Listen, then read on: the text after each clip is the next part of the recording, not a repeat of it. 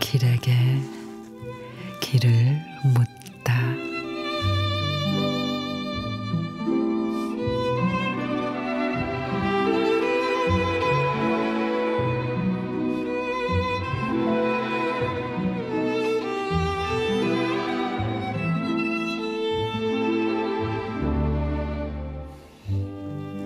누구나 날 보면 쓸모가 없다고 한다.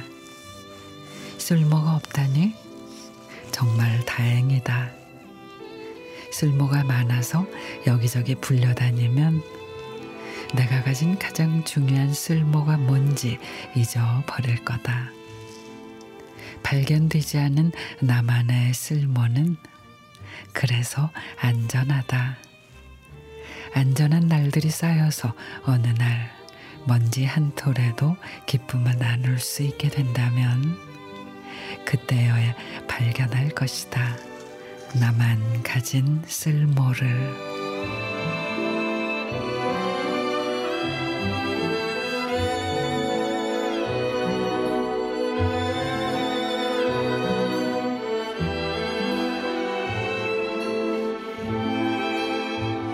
신지영 시인의 무쓸모.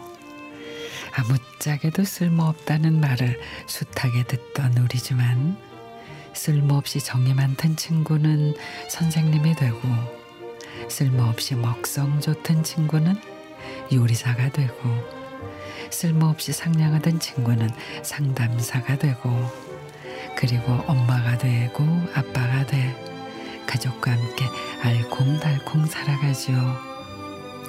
그렇게 저마다의 쓸모를 찾아가는 여정.